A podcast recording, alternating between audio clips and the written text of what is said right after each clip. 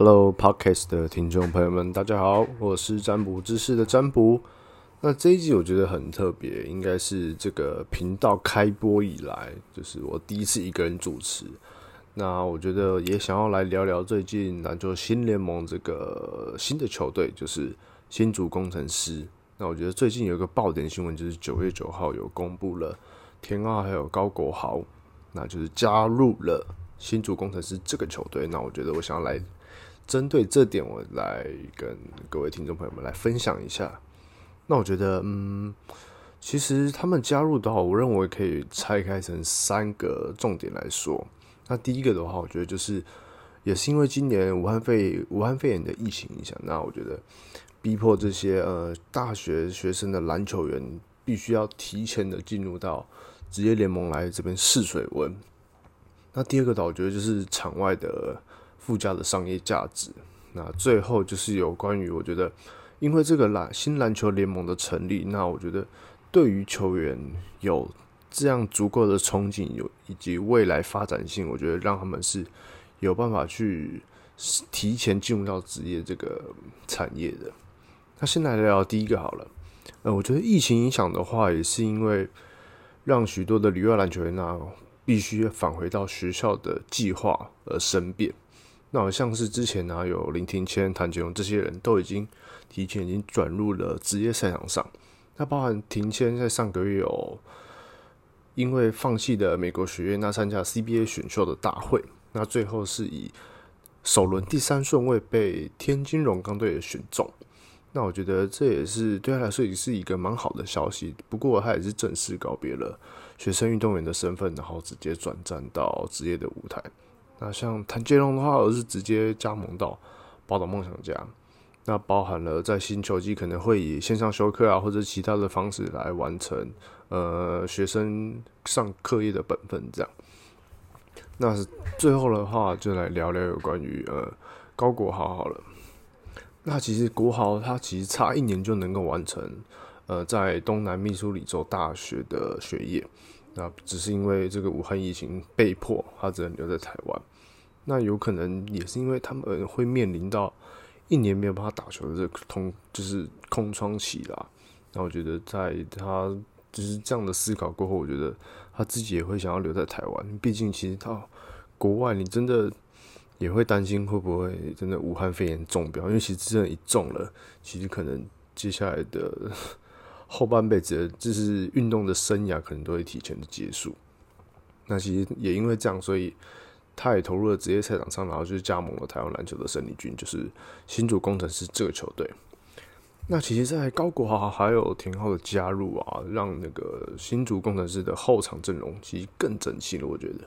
特别是在这个控球的位置上，因为像是之前就已经有加盟的陈建恩啊，或者是郑伟两个，其实两个都。其实还在所谓的生涯高峰期，而且他们其实，在职业赛场上的经验更丰富，我觉得更能够去教导包含了田浩以及狗豪，就是场上的经验。那我觉得，其实他们这两个都有办法在控球这个位置为新竹工程师增添了更多的活力。也我觉得，对于年轻来说，他们创造性也是我觉得我相当看好的。那我觉得这些这两个人加入，也会增加了林高人教练在。调度上面的灵活性，因为其实以上面四位球员来说，包含了坚恩、郑伟、田浩还有郭豪来说，其实他们都有能力来充当双能位这个部分。那第二点的话，我觉得来谈谈其实田浩跟国豪的场外的附加的商业价值，因为其实以职业联盟来说，你要真的入不敷出，我觉得是不可能的事情，就是没办法经营长远。那我觉得如何在行销啊、广告，我觉得让他们有足够的宣传、足够的曝光的情况下，让球团有收入，进而让球员的薪资或者是待遇，我觉得更好，这才是对台湾篮球能够呃走得长远更重要的一点。那其实像他们两个人，其实，在国中其实就蛮成名的。假如说真的有长期在追踪基层篮球的部分，其实这点大家都知道。因为像之前他在读南投普利国中的田浩和呃宜兰复兴国中的高国豪，像他们其实，在那时候的传球视野、运球或者是得分的能力，其实，在当时已经是数一数二的。因为就算那个时候他们还没国中毕业，其实他们大家其实都很 focus 在他们会加入哪间高中，因为那时候像国豪加入松山高中，其实大家都很意外。然后最后啊，这样到呃高二高三的时候，那其实田浩最后留下了两年闯进四强这个头衔。那其实跟高国豪相比，那时候的履历或者是新闻媒体、报章杂志来说，真的是太夸张。因为那时候是三度的打进总冠军赛，两度夺冠，一座新人王，两座冠军赛 MVP，包含在冠军赛拿下三十八分这样恐怖的成绩单。那其实以他们两个这样的经历，对一支新成立的职业球队来说，能够快速加就是抓入这些年轻球迷的目光，包含了就可能九零年代左右，就可能是我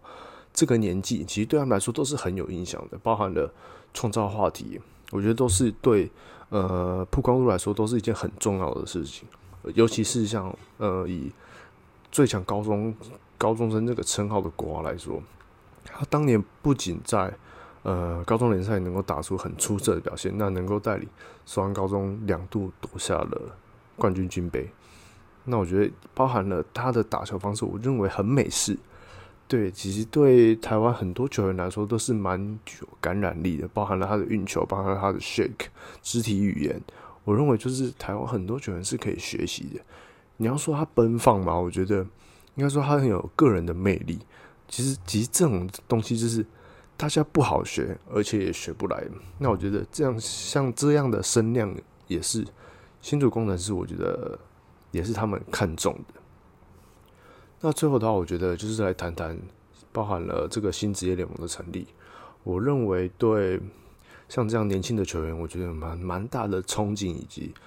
对他们来说会有很多未来的发展性。因为我觉得，不管是之后假如说你要到 CBA 或者是 NBL，或者是其他海外打球，我认为这都是一个很好的跳板，因为这是台湾很久很久以来没有出现过的职业联盟，而且我认为以现今来说，它的行销方式或者它的广告曝光，所有的东西都是相当有水准的，而且新竹工程师代表就是一个呃很全新的体系，因为像我就是占卜来说，因为。新竹公司的老板就是我以前任职在宝运动平台的老板，那我认为我也是相当的熟悉，因为其实相较于其他三支球队，包含了富邦勇士啊、宝岛梦想家，还有桃园璞园来说，像呃以他们来说，就会有已经固定的体系，还有培养的球星。那我觉得像国华还有挺好，他们是需要球权来发挥，才能够在这个职业赛场上更能够挥洒他们的实力。那我觉得以国豪而言，他其实最需要的就是一个可能 isolation 或者是一些发展空间，因为他其实蛮需要球权的。那我认为工程师会是一个蛮适合他的球队，因为现在来说，他的可创造性、可塑性来说是相当高的。而且我相信这些很可能比较资深的球员，我认为也很愿意帮助他，因为其实新主工程师来说，他们就是要培养一个球星。那我认为他们能够挖来证明，能够带动声势的，算像是一线的人气球星，就是高国豪。那我觉得他也是正正是属于嗯最符合新竹工程师这个 team。那其实我也相当期待，就是田浩跟高国豪合作的时候，能够擦出什么样子的火花。虽然可能在第一季来说，对新竹工程师球技呃战绩来说，并不是那么的重要。但是我觉得他们的磨合以及他们的新闻媒体的曝光性，我认为都是一个我相当期待的。所以讲到最后，我也觉得是蛮期待十二月开打的新篮球职业联盟霹雳。那我也请就是各位听众朋友们在新球季能够进行锁定新主工程师，那也能够锁定霹雳这个新职业联盟，然后对他们有一些鼓励，因为他们其实也努力了蛮长一段时间的。那我们就下集再见喽，拜拜。